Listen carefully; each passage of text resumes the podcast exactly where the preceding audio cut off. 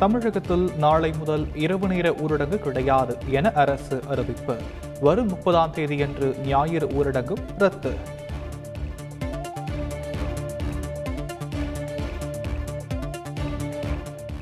பிப்ரவரி ஒன்றாம் தேதி முதல் பள்ளி கல்லூரிகள் திறப்பு. ஒன்றாம் வகுப்பு முதல் பனிரெண்டாம் வகுப்பு வரை நேரடி வகுப்புக்கு அனுமதி எனவும் தமிழக அரசு அறிவிப்பு. தியேட்டர் மற்றும் உணவகங்களில் ஐம்பது சதவீத இருக்கைகளுக்கு மட்டுமே அனுமதி. அரசியல் கூட்டங்களுக்கு தடை உள்ளிட்ட கொரோனா கட்டுப்பாடுகள் பிப்ரவரி பதினைந்தாம் தேதி வரை நீட்டிப்பு. தமிழகத்தில் இன்று இருபத்தி எட்டாயிரத்து ஐநூற்றி பதினைந்து பேருக்கு கொரோனா பாதிப்பு. இருபத்தி நான்கு மணி நேரத்தில் ஐம்பத்து மூன்று பேர் உயிரிழந்திருப்பதாக தகவல்.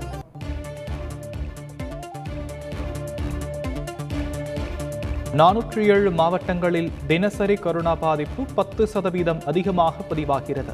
கொரோனா தடுப்பு நடவடிக்கைகளில் கவனம் செலுத்துமாறு மாநில தலைமை செயலாளர்களுக்கு மத்திய உள்துறை செயலாளர் கடிதம்.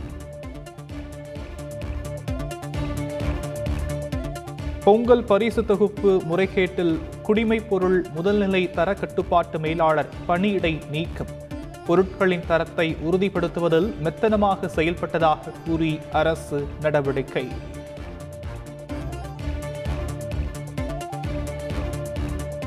நகர்ப்புற உள்ளாட்சி தேர்தலுக்கான வேட்புமனு தாக்கல் நாளை துவக்கம்.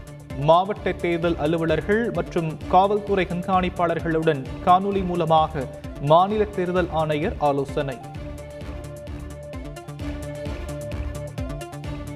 ஊரக உள்ளாட்சி தேர்தலில் பணியாற்றிய அரசு ஊழியர்களை மட்டுமே நகர்ப்புற உள்ளாட்சி தேர்தலில் பயன்படுத்த வேண்டும்.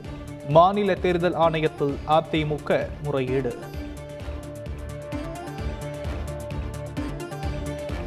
மருத்துவ படிப்பில் சிறப்பு பிரிவினருக்கான கலந்தாய்வில் எழுபத்து மூன்று இடங்கள் நிரம்பின. நாளை ஏழு புள்ளி ஐந்து சதவீத இடஒதுக்கீட்டுக்கான கலந்தாய்வு.